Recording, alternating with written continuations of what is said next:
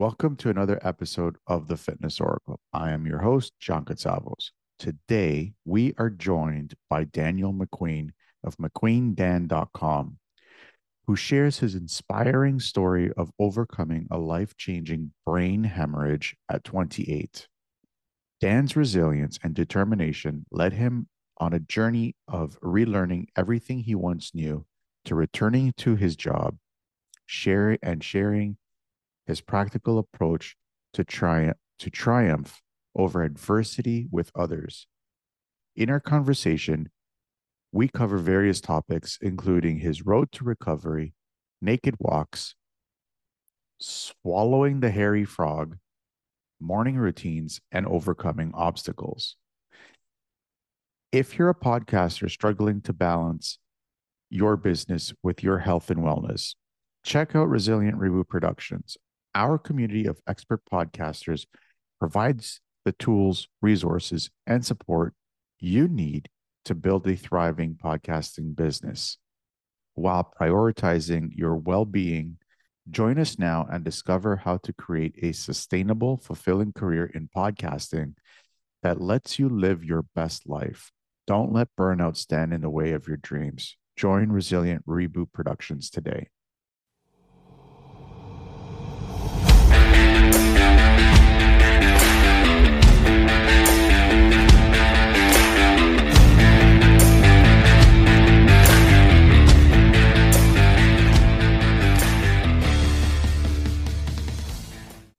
Dan, welcome to the show.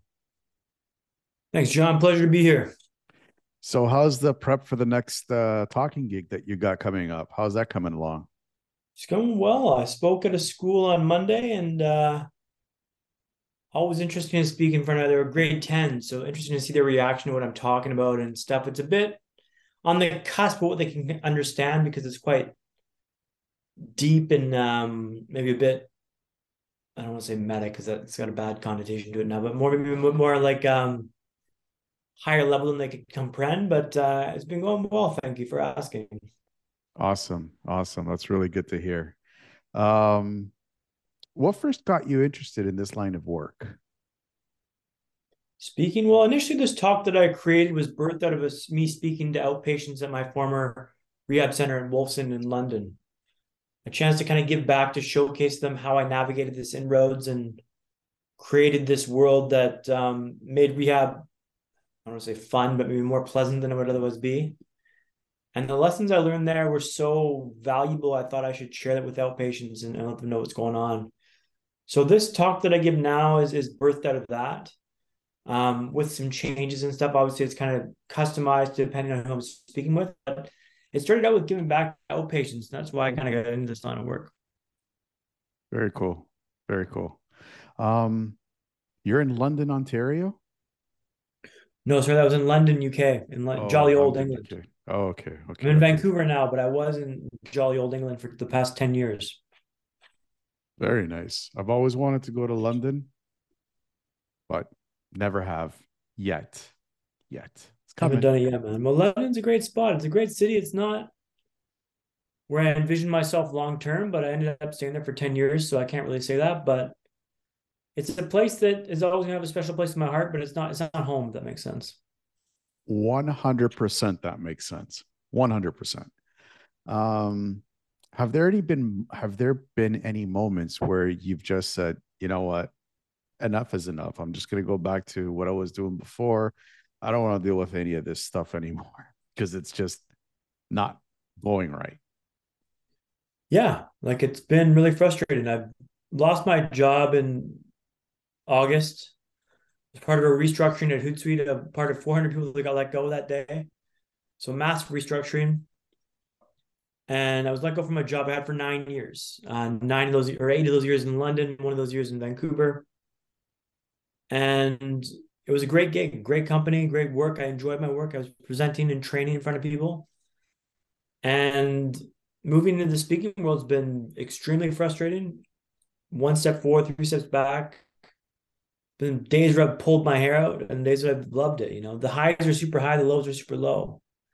But it's when you know what you're meant to do in this world, as I feel like I do with speaking, it, it, you just push past it. Like I keep going. I just keep telling myself, just keep going. Just tomorrow will be better. Tomorrow will be better. And I just keep going. Like I don't, it's, it's tough to say why I have this, this innate belief in myself, but I guess I just do. I've been through worse and I know what I can handle. And I know this is like a, there's a few speed bumps along the way, but this is what I meant to do. So I'm going to keep going. Awesome. Very good. Um, and you've been through a lot, uh, m- more than what the average Joe has been through. You've been through some life-changing surgeries. Um, why don't you talk us about that? Like, what was the first, what was the reason why you had the surgery that you had? And if you don't mind sharing, what was it? And if you could talk a little bit about the recovery process behind it. Yeah, for sure, John. So I had a brain hemorrhage in twenty fourteen. Um, I started having these headaches that were really bad in London, where my vision would go spotty or my sight would just go black. Um, so I knew something was kind of wrong here. This isn't a normal behavior. I went to A and E, which is accident and emergency, twice. They ran some tests. They thought it was vertigo. They gave me some pills and they sent me home. They told me if the headaches were to continue, I should get my eyes checked at an optometrist. So I did. I was in the middle of an exam there when the optometrist, he stopped it. Mister Patel stopped it. He gave me a sealed envelope, not a casual move, and told me to go directly to Moorfields Hospital, which I did. Do not pass go. Do not collect two hundred dollars. Well, first I stopped at home to grab my Jack Reacher book by Lee Child and a phone charger and a bite to eat, as I figured I'd be in for a bit of a wait and I wanted something to, to read and to eat.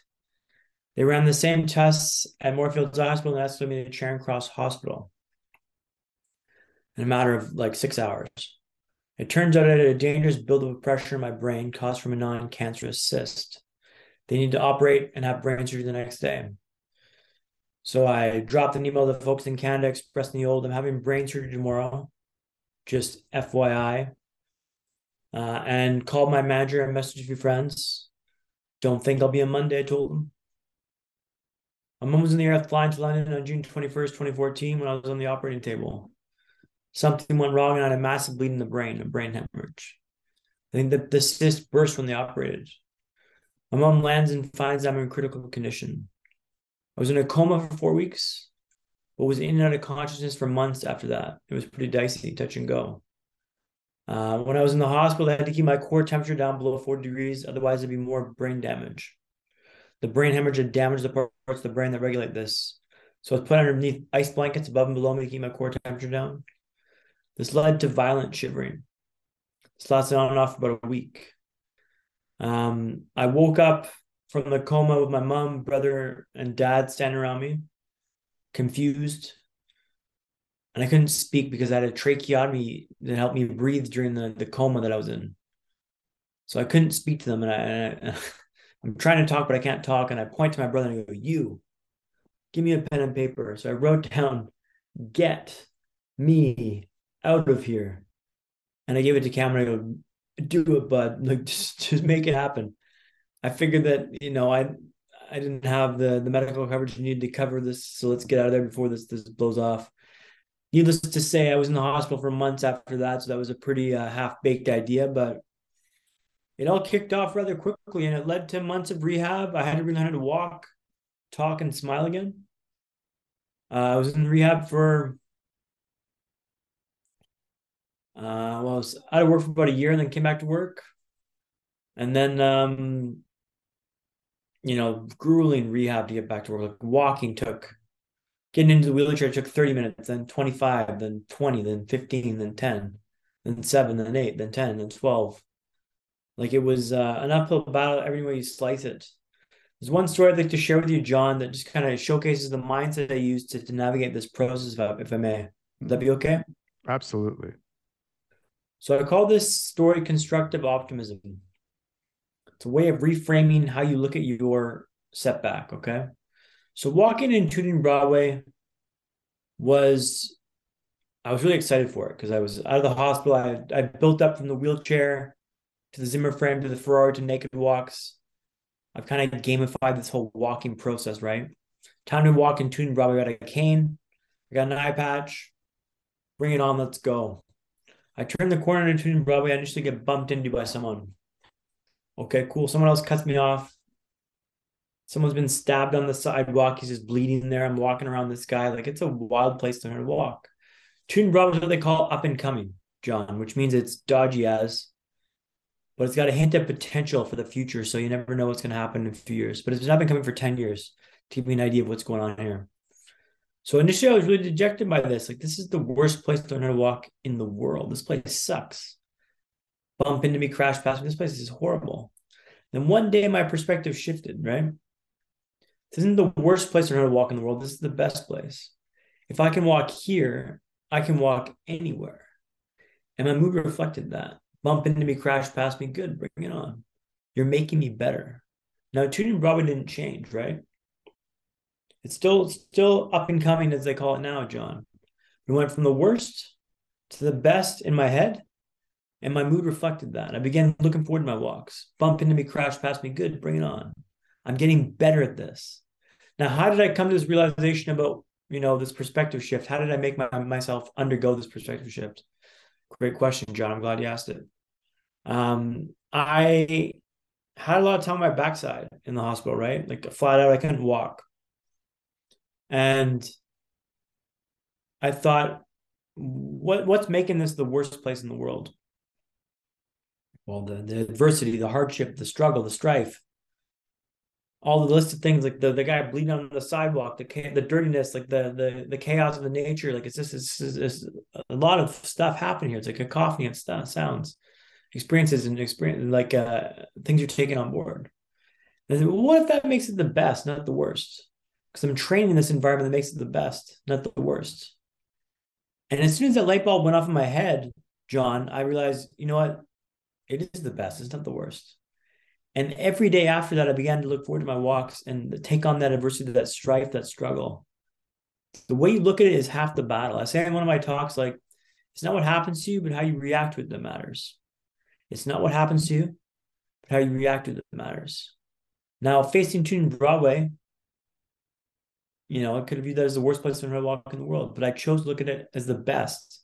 And I reacted to it in a way that's positive and enjoyed that that abrasive nature and that strife, which was, um, it was challenging. Don't get me wrong. It was not easy to walk in Tooting Broadway, but it was simple to know that I'm going to walk in Tooting Broadway. And when your mind tells yourself that's what you're doing, your body follows. This isn't the worst. This is the best. If you can do that in life, like that's, that's an unlock, because if you can make what you're doing less, less suck, you're going to look forward to it and not, not be so jaded by the adversity and strife that you're facing, and you'll actually look forward to it and be like, you know what, this is making me better. That's a long tangent wind of describing what happened to me, John, but there was lots of ups and downs, let's say at the very least, lots of struggles, lots of hard fought wins, lots of losses, lots of wins. And it's been an uphill battle. Culminating with me as a speaker now in Vancouver. But that's also a good, that's also a sign of a really resilient person. Like, I just watched a TED talk of uh, a quote unquote resilience expert. I don't even know what that is. Uh, I think everybody is resilient, uh, is a resilient expert in their own, in their own means. But she was basically saying exactly what you just explained, being able to take the shitty, crappy environment and say, how can I make the best out of this? How can I turn it to my advantage? And you showed that in spades. I mean, to learn how to walk over people that are just, you know, bleeding on the sidewalk or just, you know, stabbing themselves with something, with some form of syringe. That's uh, and make it, this is the best place for me. I mean, that just shows a different level of resilience. That was all mental, right? Like, this is just me thinking in the hospital bed, how can I make this not suck so bad? How can I look forward to my walks? And like, it was like, well, I got to think about it differently. And when you shift your perspective, well, this is the worst. No, it's the best. Man, that opens up the world for you, because you begin to look forward to your walks and the strife, the struggle. Resilience expert, sure, like it's, I don't, I don't know if you can learn this without going through it, if I'm honest. Like, obviously, the speaker's probably been through some adversity or struggle or strife. Um, but resilience for me is not about this is how it should be. It's, I'm telling you how this is how it was for me. Now, your experience may be different, but like I, I did this in my experience, and my my experience is this to me. I um And there's been tons of stuff like this. Like I lost my job this this past summer, and I gave myself, sorry, jump around here a bit, John. I gave myself like a lunch to go feel sorry for myself, have a couple margaritas, and I realized what a great opportunity this is for me to start my speaking career and to dive in this full steam. I wouldn't have had the balls to jump out of the helicopter and chase down this parachute while I had a safe job to rely on. But now that I don't, now I can go hard in the paint and chase this down. Like, now that's not to say like always like at least at least you didn't have this, or like always look at the bright side. That's a bit naive and a bit um, rose-colored to look at life that way. But in every bit of suck, there's some sort of good that can come from it. And I'm just saying, just shift your perspective, look at the good. Like now I'm chasing down this, this um, now I am a speaker. I spoke at a school on, on Monday. I'm speaking next Friday at, at West, West Van Football Club. Like I'm speaking now on a regular basis. And like, I wouldn't have had the stones to do this on my own had this not happened to me. So like everything in life has got this good and the bad. It's just how you choose to look at it. Um, now I know you mentioned that you're having to move back from Florida to, to back to Toronto. Yeah. And that's not going to be a pleasant time in November, I'll tell you that much, but maybe this will lead nice. to some big opportunity for you, right? Like this, this is a way to look at things like, like it sucks. It does suck. I'm not trying to say it doesn't suck. It's not fair. You're right. It's not fair. But like wishing something didn't happen is not an adequate way to address it and to get better from it. So not to use your example as like a, a talking point here, John, but like, let's see, let's see how it turns out, man. It's not the best right now. Obviously November in, in Toronto is not going to be a fun place to be. I'll tell you that much. I'm you on the do. West Coast now, so I'm avoiding the snow if I can, although it's snowy today. Yeah, I can um, see that. But it's um let's see. You don't know how the card's gonna lay out yet. It's not fun right now, but like let let it unfold and see how it plays, if that makes sense. Oh, I um I know there's a reason why I have to go back. Like you said, it's not fun. It's not the decision, it's not the outcome that I want, but sometimes it's not in my hands to do what I want. It's something that I have to do, something that I need to do. Um, you talked about something, and I'm you made you you you tickled my curiosity uh, when you said it. Naked walks, what are yeah. they? Great question, John. So naked walks are walking without supporter aids. When I learned to walk in, I moved from the Zimmer frame, which is a four-post lurcher that you kind of lurch around the hallways in, to the Ferrari, which is a four-wheeled walker that's got wheels on it. You can go fast. You can waddle around quickly on it. Then I moved up to something called naked walks. Now, naked walks are walking without supporter aids. You're walking naked. You'll notice a gamification of stuff here, right? Like naked walks, Ferrari, Zimmer frame. I couldn't think of something good with that. That was just that just plain sucked. just plain sucked. Okay. But I'm having fun here, and I'm making life more enjoyable to address this stuff. Like the Ferrari was fun. The naked walks were cool because I'm grooving, I'm jiving, I'm vibing. Then I moved into the, the walks on Tooting Broadway. And that was an adjustment. Like, I'll be honest with you, that that that first few days really sucked. Getting bumped into and cut off and, and dealing with the hecticness of Tooting Broadway, like it's it's madness. But eventually you find a way through. You find a way to make it less suck. So naked walks were a progression of me walking and the, and the step before I walked on Tooting Broadway. So it's more on the lines of, uh, like like you said, like removing the comfort zone, the, removing yourself from the, what you're comfortable with and putting yourself in more um, challenging situations. Yeah, well, the progression of walking, like you had to go from like the Ferrari, which is a, which is a walker with like wheels, to walking without any supporter aids before you could walk on the hall, the, the streets of Tooting Broadway. So I was walking. There's a great video of me just kind of jiving and walking and um, enjoying walking without anything to hold me up except myself, which is pretty cool because that's that took me probably six, seven months to do that, right? Like I was in a wheelchair for six, seven months. So walking without supporter aids was a big deal for me. And that's why I kind of came up with this big term of a naked walk. To go for a naked walk was was a big thing for me, and it progressed to walking into Tooting Broadway. Very cool, very cool. And where I was trying to go with this is that is as you can actually use this, like, for example, like I'm about to do a naked walk. Like I'm about to go to, I'm about to leave my entire family behind, my entire support system, my whole support structure behind. And I'm going to go back to a city where I don't want to go, but I'm going by myself. And it's scary. It's, it's one, scary as hell.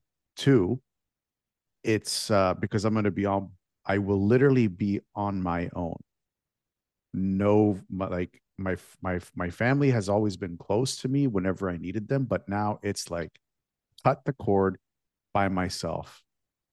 I still yeah. have some friends and family there back in Toronto, but one, it's scary to do it. I'm sure. used to doing scary. I'm used to it because I've done it so many times before. Not like this, not at this, not at this extreme, but I could see how somebody who's been on a walker to remove that support, to start walking by themselves in a shady area. It's scary. What would, how would you, how would you come across, what would you say to somebody who's going through something similar who hasn't been through that before? That's a good question, John. I think you got to jump in and just try it. Cause like, no matter what you think about it, it's always gonna be different when you go in there and experience it. So walking into Broadway, you can plan out the wazoo, but as soon as you get bumped by that first guy on the street, you know, your whole plan goes out the window. You know, that, that famous quote from my Mike Tyson, everyone's got a plan until they get punched in the mouth.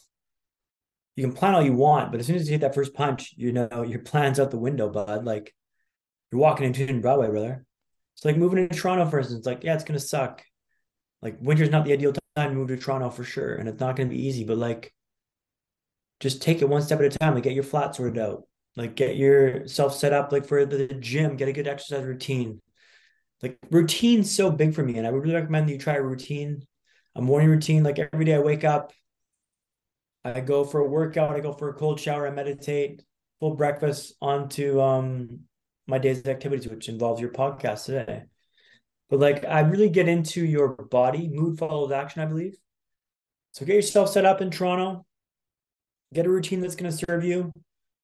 Uh, workout routine, and maybe try meditation. I'm not sure if you can do that at all, but just just trust the process. As cheesy as that sounds, like, just the process is what everything is. Like, it's not what the results are, it's the process of being better. Every day now I'm working on bettering myself. Better than yesterday is something I always believe in. And you make little gains here and there. They're not always the most monstrous gains, but as long as you can improve it from the day before, that's a win. And they compound over days, weeks, months, and years.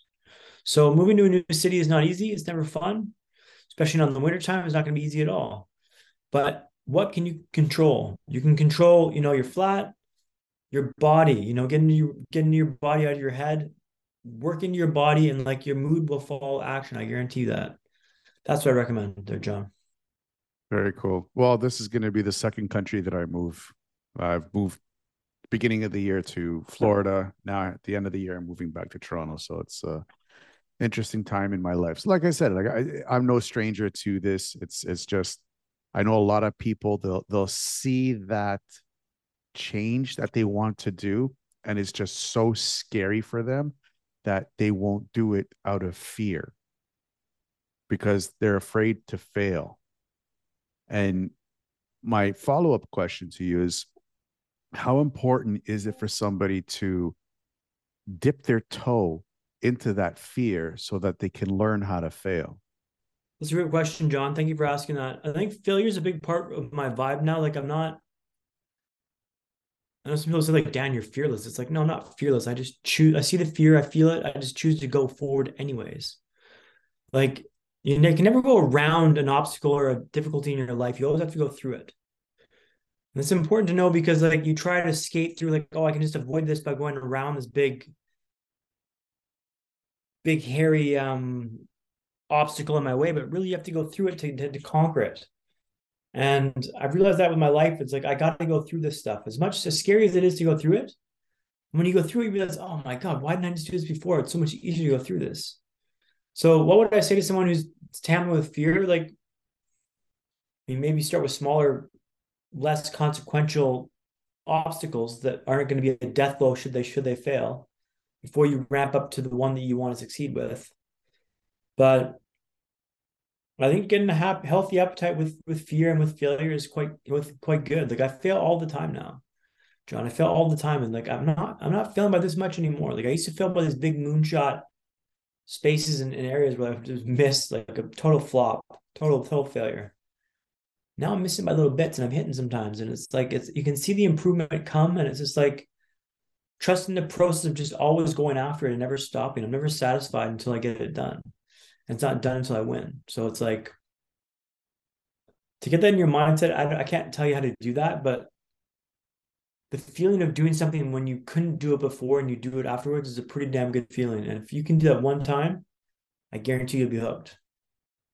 I I know that feeling all too well, all too well. My whole move down here was probably the biggest gamble I've ever taken. It didn't turn out the way I wanted to, but I also learned a lot of valuable lessons down here. I saw people for who they are, how they treat me, how, and every, I saw everything. So it's like, now I have all this tool set. I can go back and I can do whatever I need to do on my terms. So for me, like when, when people tell me that, I'm like, fail, fail often, fail quickly. Fail quickly. That's the best way to go about it. Because when you fail, if you want to change tact, it's good to fail. Know you can fail off the hop. But if you don't know that, you can invest a lot of time and chase this down the road that maybe it's a bit too difficult to turn around from. But failure is a huge part of my life. Like I, I fail all the time. There's this great, do you know Jocko Willink at all? Oh yeah, I love Jocko. It's a great clip on YouTube that's called Good. Have you ever seen this Good video? Oh, one of my favorite videos. So yes, for those that don't know, it's like just this, you know, you'll say something, something bad happens to him, and Jock will always say good. More time to get better. Good. More time to do this. So like I went to a coffee shop in London a little while ago, a couple years back now, and I had my headphones. I'm just about to, I'm walking out the door and they go, boop, power off. And instantly I go, good.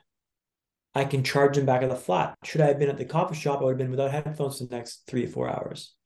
But that instant reframe of this is good, not bad, happen automatically, which is pretty cool, I thought. And like that's, if you can get your mind around that process of just, you know, not happening to you, but for you, then life gets a lot easier. Like your your strike's not as difficult. Your the the the the dark's not as cold. The sun's more bright. Like it sounds a bit cheesy and a bit woohoo, but like, I don't know, man. Like it just makes life easier for you. Like why, why not do it? I'm telling you, this works. Mm-hmm. Look at my story. Look what I've been through, and I'm telling you, this works. Like wh- why wouldn't you believe it? I've gone here. I didn't think I could get back to this stage. Like if you told me, if you told my my my nurses and my doctors like where I'd be at this stage of my life, they would have laughed at you. Well, I don't know if they would have laughed at you because they're doctors, but I don't think they thought this was possible. I um I skied this past winter, um, John, and like. It all started from a goal back in my Charing Cross days at the hospital when I was working with the Even Bars and the rehab team. And they asked me, what did I want to get back to doing? Now, the Even Bars just where you hold, the sound like you hold when you're unstable on your feet. And I told them I wanted to go back to skiing. And they paused and thought about it for a second. They go, okay. That was a simple thing that was said eight years ago, right? When I was in Charing Cross Hospital. I was in a wheelchair at this stage, so like skiing was like, yeah, right, bud. Like, sure, sure, I'm sure we can do that for you. Last winter I skied. You know, I ripped some turns and I did it because I said I was gonna do it. And it wasn't easy to get there, but I was able to do it. And if you told my rehab team that I did that, I bet you they would be flabbergasted because when I told them I do this, I was in a wheelchair and it was a fleeting thing, like a simple exercise to get me thinking about future goals. And I worked tooth and nail to make this happen. I can, I will, I must kind of vibe. And like, I ripped it up last year, man. It was great. That's awesome. That's, that's, and it's a, like, that's, a, that's a huge. Sorry, go ahead. Sorry? No, go ahead. I was just saying that's, that's a huge accomplishment from going from not being able to walk to skiing again. I mean, I don't ski because I'm just afraid to hug a tree while I'm going mm-hmm. on the way down and do like, uh, Tum- tumbling. yeah, it was um, it was a, a big milestone. It was the happiest day I've had in, in the past eight years. because I could go fast again, right? Like I could go fast again. And I, you know, I used to be a pretty good skier. I used to ski race. I was an instructor after uni for every season. Like I was big on the hill and used to instruct. And when this all happened, you, everything gets taken away from you. You can't walk, you can't talk, you can't smile. I still got double vision today, which means I see two of you. Lucky me. But skiing with double vision is not easy at all, but like it's possible. And none of this is easy, but it's simple to know that I'm doing this. Like I'm going to go ski again, which is like a ridiculous thing to say. It's a moonshot goal, man, a moonshot goal. But like, here I am skiing. Like I did this. Why, why can't you? I'm no better than you or anyone listening to this podcast. Like I said, I was going to do it and I did it. I just got on with it and trusted the process. Like I got to work on the balance board in the gym. Like I'm building this up slowly but surely, and like, and just building myself in a position where I can actually execute this and deliver. Like it, it you can do it, man. You can do it. And like, I'm going to go back skiing this year again, which is pretty cool. It's not like a one and done. This is like, I'm a skier. I'm going to go back skiing. And like, I don't know. It's, um, how you view it is everything, right? Like it's not what happens to you, but how you react to it that matters. And that's the name of the game, if that makes sense. It does. But I want to ask you something. Do you think that people take um, their abilities for granted? Because it sounds like you don't take your abilities for granted at all. You, you seize the day, carpe diem. You seize your opportunities. And it just, it sounds like a lot of people out there, they're missing out on a whole lot of different opportunities if they just focus a little bit. There's a great expression, John, that I love, and I'll share with you and your listeners now. It's the sick man wants one thing. The healthy man wants a thousand things. When you're sick, all you want is that one thing you can't have, to not be sick anymore. When you're healthy, you want everything under the sun, a new job, a new commute, a new career, new gadgets, new car, whatever have you, like endless amount of stuff you want. But when you get that taken away, all you want is just to be like healthy again. When I couldn't walk, all I wanted was to walk again. When you get all this stuff taken away from you, you realize how valuable and important this is. And we do take it for granted. I took it for granted. I'm not above this. When it's easy and it's there, you just take it and you just take it for granted because it's always going to be there, right? Well, I realized it's not always going to be there and you get it taken away. And when you like that first day back on the ski hill, man, like riding the gondola up, feeling the frost on your cheeks, the sun beating down your face and hearing the crunch under your feet, you're back on the slopes, man. That's like, that's the, that's the juice.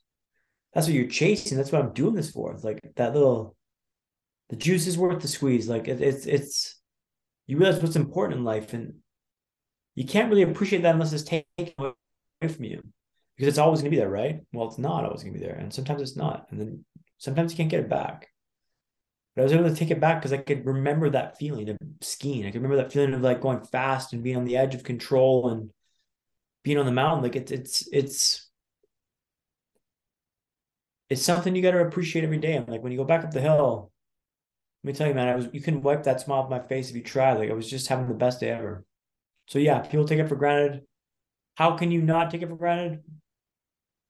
Maybe know that you can have it taken away or you have to experience this. I don't know how else to tell you like how to avoid that, that pitfall, but it's, um, yeah, I think we do take it for granted. If that makes sense. It, it, it, it's, it's a hard pitfall.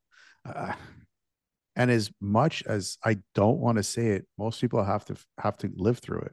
Most people have to live through getting everything that you have taken away from you. I've had, I've, I've danced with bankruptcy twice in my life. So I know what it means to like have nothing, the living, living with your parents in your parents' basement for years upon years upon years. I know what it means not being able to see the light of day. So I know, I appreciate the stuff that I have to go through. And when, it, when things come to me, I appreciate them, but it almost feels like people just have to live through it. Yeah, I don't know if you can teach this because unless you feel it, you're not going to know it. It's like, yeah, sure, the, I shouldn't take this for granted. It's like, well, Like, yeah, you shouldn't, man. Like, I lost a friend of mine two weeks ago to cancer, and like, she was such a bright light and such a vibrant personality, and, and someone that I really, really stood by me a lot during this whole rehab process in the hospital. And, and she passed from cancer, and it's just like, man, she got got by this. Like, that's pretty unfair.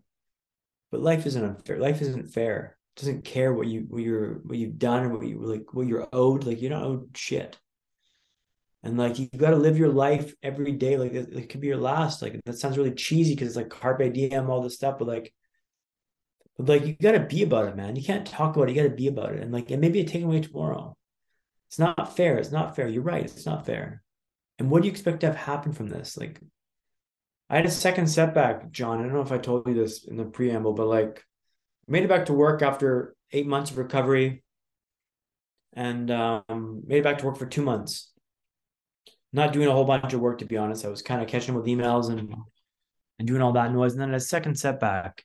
And by setback, I mean I was found unconscious in my flat by my mom. And they had to call an ambulance. I was rushed to emergency brain surgery. I got a medical alert bracelet on my wrist now. It found unconscious, checked for malfunctioning V P shunt, which is what I had. So I woke up again in the hospital, hearing the beeping noise of the heart rate monitor, and just asking, well, what, what had happened?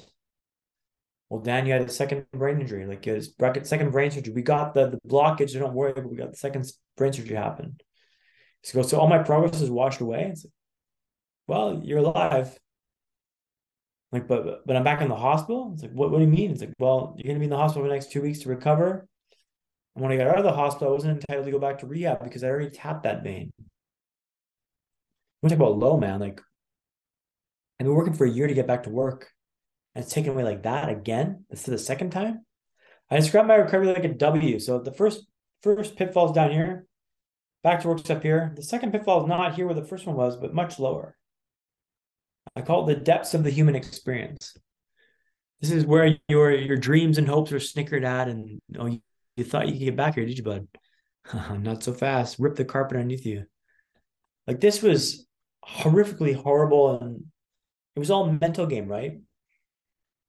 I had done this once before. I knew how to get back better, but it took weeks of being down in the dumps to like get back to this perspective and to realize that it's not fair, you're right, but what's that going to do to wish it didn't happen? Because it did happen. And I had to rebuild myself back up from this, and that was the most difficult part of this operation, was that part, because all that momentum that I built up was washed away in a single instant, and I was back to square one. Because I had lost a year, and I had been working at this for a year, and it was all taken away from me overnight. But I realized that I could walk again, so I was further ahead than I was in the first time. I knew the ins and outs of rehab, or like how to rehab myself, so I could move back faster than I was in the past.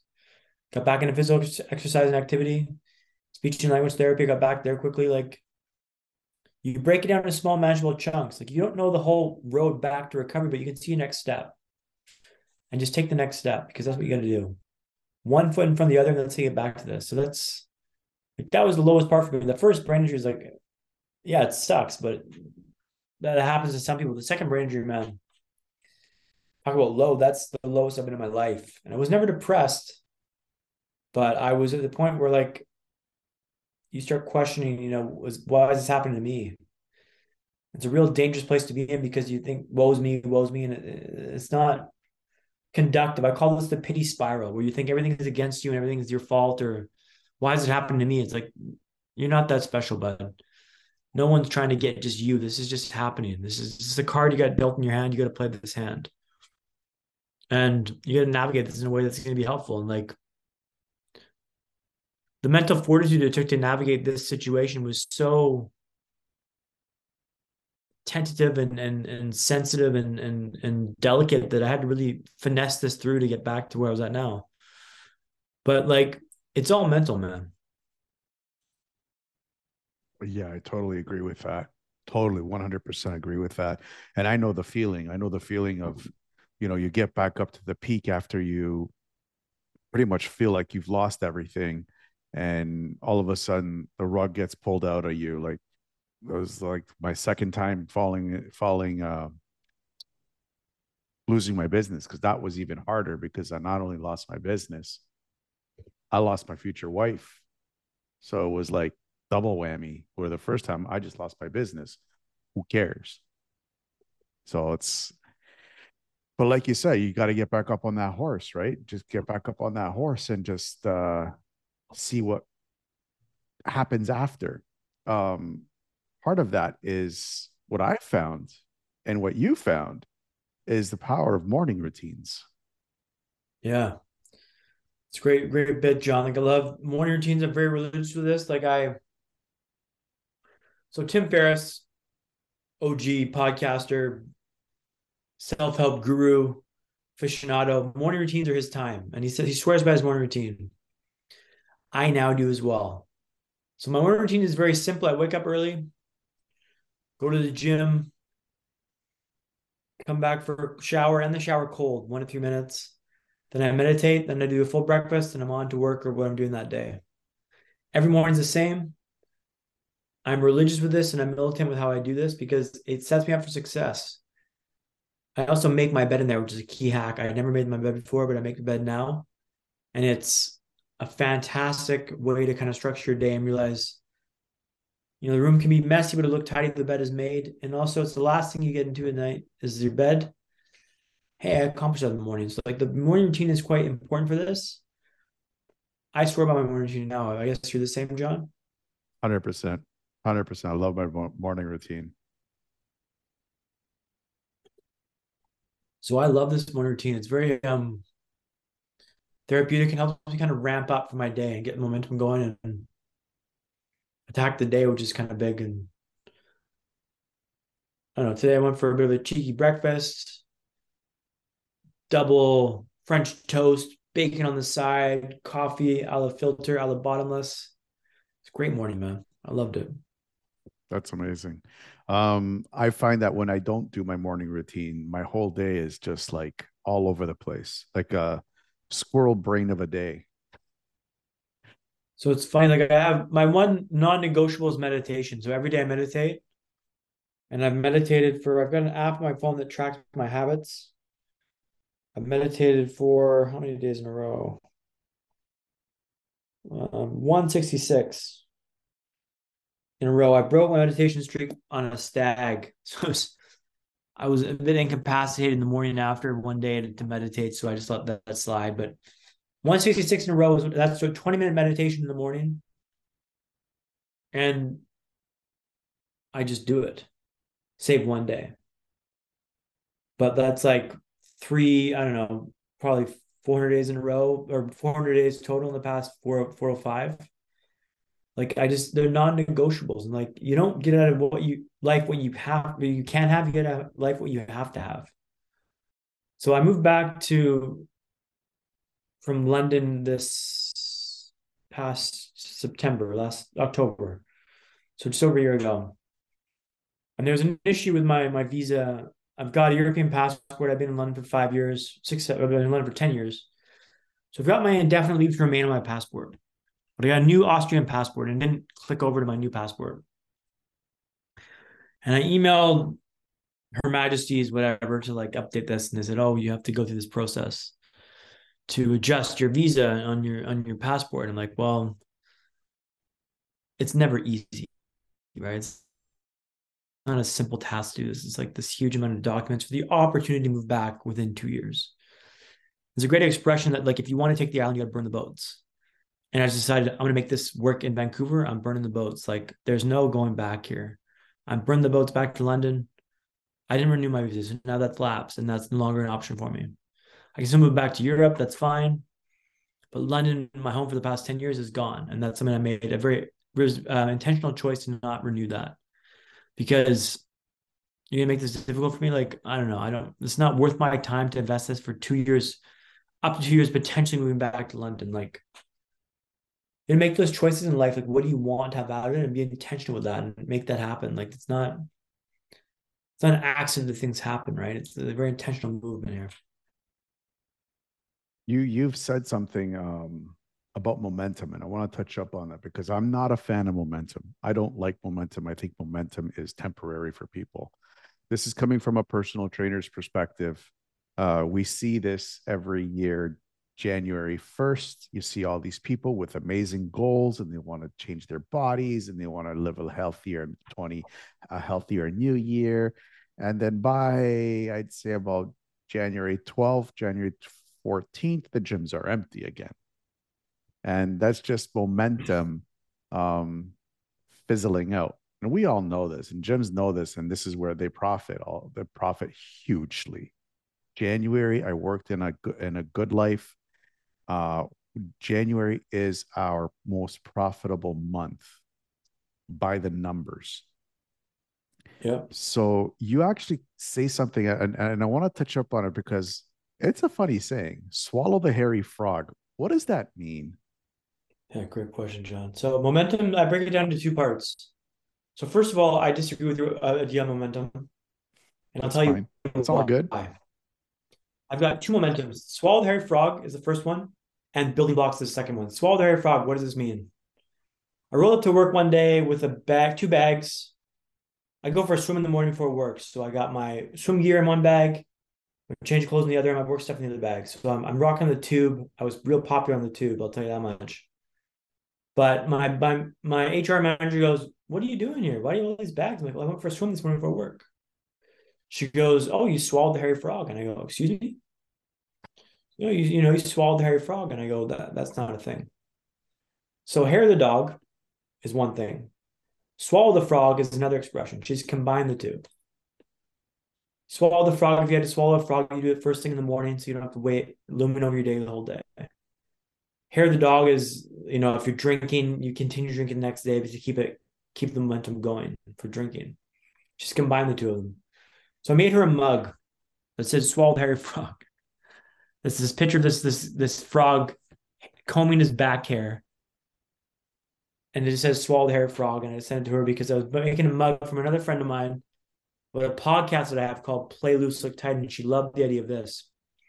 So "Swallow the hairy frog" is what I call Monday morning soon before work. Momentum here is diving into the deep end before you're done. Before you're halfway done, you're like, before you know it, you're halfway done. And you've tackled the most difficult part of that task. Swallow the hairy frog, which is like a whole thing in itself. And that's like how I position Monday morning before work. That's one type of momentum. The second type is building blocks. It's stacking stuff on top of each other. You're building up. So coming from the office, I have to do laundry and also make dinner. I throw a little laundry in and I start dinner, and then I can sit down and chill. But I don't start that before I sit down and chill. Getting up to start that is so difficult. We've already started it. If the launch is already in, I just need to turn it over. It's much more easy to continue the process of that momentum rolling. If dinner's already started, it's much more easy to continue making dinner than to just start fresh anew. So momentum for me is like continuing progress and keeping that movement going. So building blocks is quite key for this, and I found it very helpful for me personally. Um, it sounds like from what you're saying there, John, that maybe discipline may be the issue over momentum, because for me, momentum is very much alive and well. And I wouldn't say I'm a very disciplined. Well, that's not true. Now I'm much more disciplined than I was in the past, but I was never a disciplined kid, to be honest. But now I'm very disciplined in what I want to do. If I say we're doing this, I do this. I'm disciplined with myself. I keep promises to myself. If I say I'm going to do something, I do it. I told them I would go skiing. I have to go skiing. That's an extreme example of like what I'm doing here, but like, Like a cold shower every day for three minutes. It's not pleasant. It's not the best, but like, I'm going to do it. And I've told myself I'm going to do this. Turn that cold to cold is like, there's a moment where I'm like, oh, this is great. This warm coming down, and then it turns cold. Bam, that hits you right in the face. Like, you got to have the discipline needed to do these things. And like, it's it's not easy to do it, but it's simple to know that you have to do it. Yeah. Um... Discipline and momentum, or yeah, discipline and momentum do go hand in hand. And you're right. People, people do lack a lot of discipline. I'm guilty of that as well. Like I'm, I'm super guilty. I'm no different than anybody else. Um, I could always be more disciplined in the stuff that I do, especially when it comes to going to the gym. Um, how, how do you think somebody can help build a little bit more discipline in their life to help keep the momentum going? You make small promises yourself and you fulfill those promises. Don't start off by going to the gym five days a week. Start off by going one day a week. And incrementally and stack it on top of each other.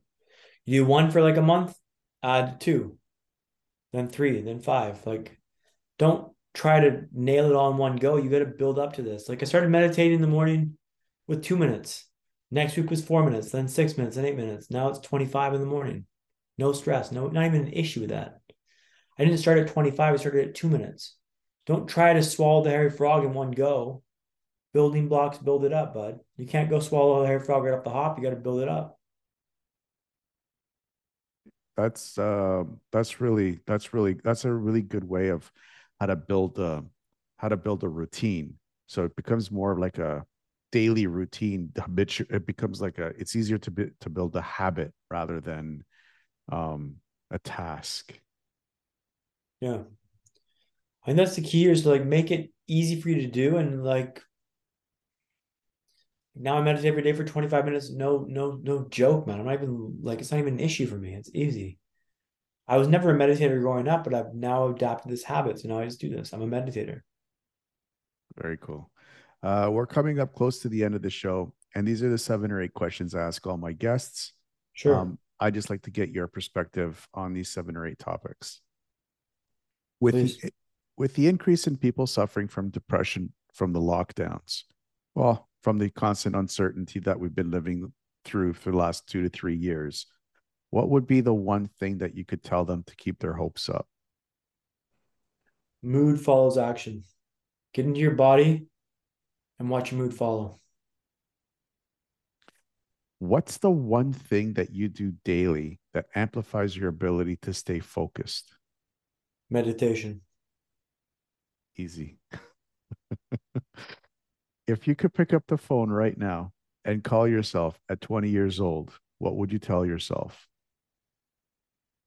Ask for forgiveness, not for permission, unless it's for someone's time. Then ask for permission always. Looking back, would you change anything? Probably, but you know what? I'm exactly where I need to be right now, and I'm happy with that. I'm comfortable with that answer. What scares you? What scares me? Living a life that I'm less than capable of. Where do you see McQueen Dan dot com in the next five years? Well, I'm hopefully going to have a TED, TED Talk by then. Turning away clients because I've got too much business to go around. Um... I can, I will, I must. Awesome. Awesome. How about you personally? Where do you see you personally in the next five years? Wildly successful speaker, podcast host. I'm going to get my podcast back rolling again. Uh, I really enjoy doing the podcast, and that's something that's been a bit of a void in my life right now. And just do what I want to do every day and making it happen. Like, I'm not gonna stop. Very good. Uh, where can people find more about you? Uh, McQueen Dan across the socials, and also McQueen Dan dot com. Awesome. That's and, a way to reach out to me. And we will post all of the links that you have given us in the show notes, so everybody has easy access to you, your content, how to book you for speaking events, and all that, all that great stuff. Right on, brother. Thank you. Any final thoughts? Life happens for you, not to you. Get after it and earn it every day.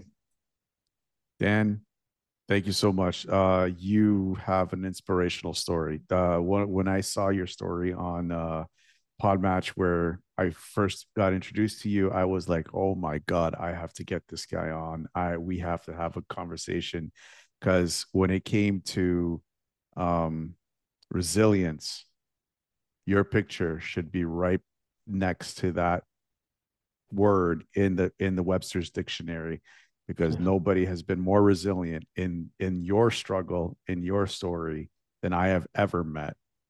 So thank, thank you so John. much for, for lot, coming it's very on. Impressive to hear. And like, it's it's never going to be easy, but it's simple to do it. It's simple to know you keep going. It's like, when you're facing this this hardship, right, it's not going to be an easy road to do, but it's simple to know that you're going right here. And right just happens to be straight uphill, and just keep going. Don't stop. You only lose if you stop. Yeah. If you keep going, you don't lose. So that's why I tell these guys, just keep going. Yeah. Going through hard times is just a test. What you need to know is that when you get out of whatever you're going through, you will be stronger than ever before, and you know, and you don't need to go through it alone. Always know that. You are not alone. Stay tuned for more real people with amazing stories that are just like yours. Until then, to everyone out there listening, I wish you a good morning, good afternoon, or good night wherever you may be in this crazy world. Hey, everybody, John Katzavos from Resilient Reboot Productions. Uh, I want you guys to be able to access all the content that we're putting out with Resilient Reboot Productions, and we're moving it to a very special location. So I don't want you guys to miss out on the chance to become a uh, become part of the vibrant and supportive Resilient Reboot Productions community. Join us today and connect with like-minded individuals who are passionate about personal development, mindset, resilience, and growth. By becoming a member, you'll gain access to a wealth of valuable resources, including exclusive content, live events, and discussion forums where you can share your thoughts and insights on the latest podcast episodes. Take action now and join our community to start your journey towards a more fulfilling and resilient life.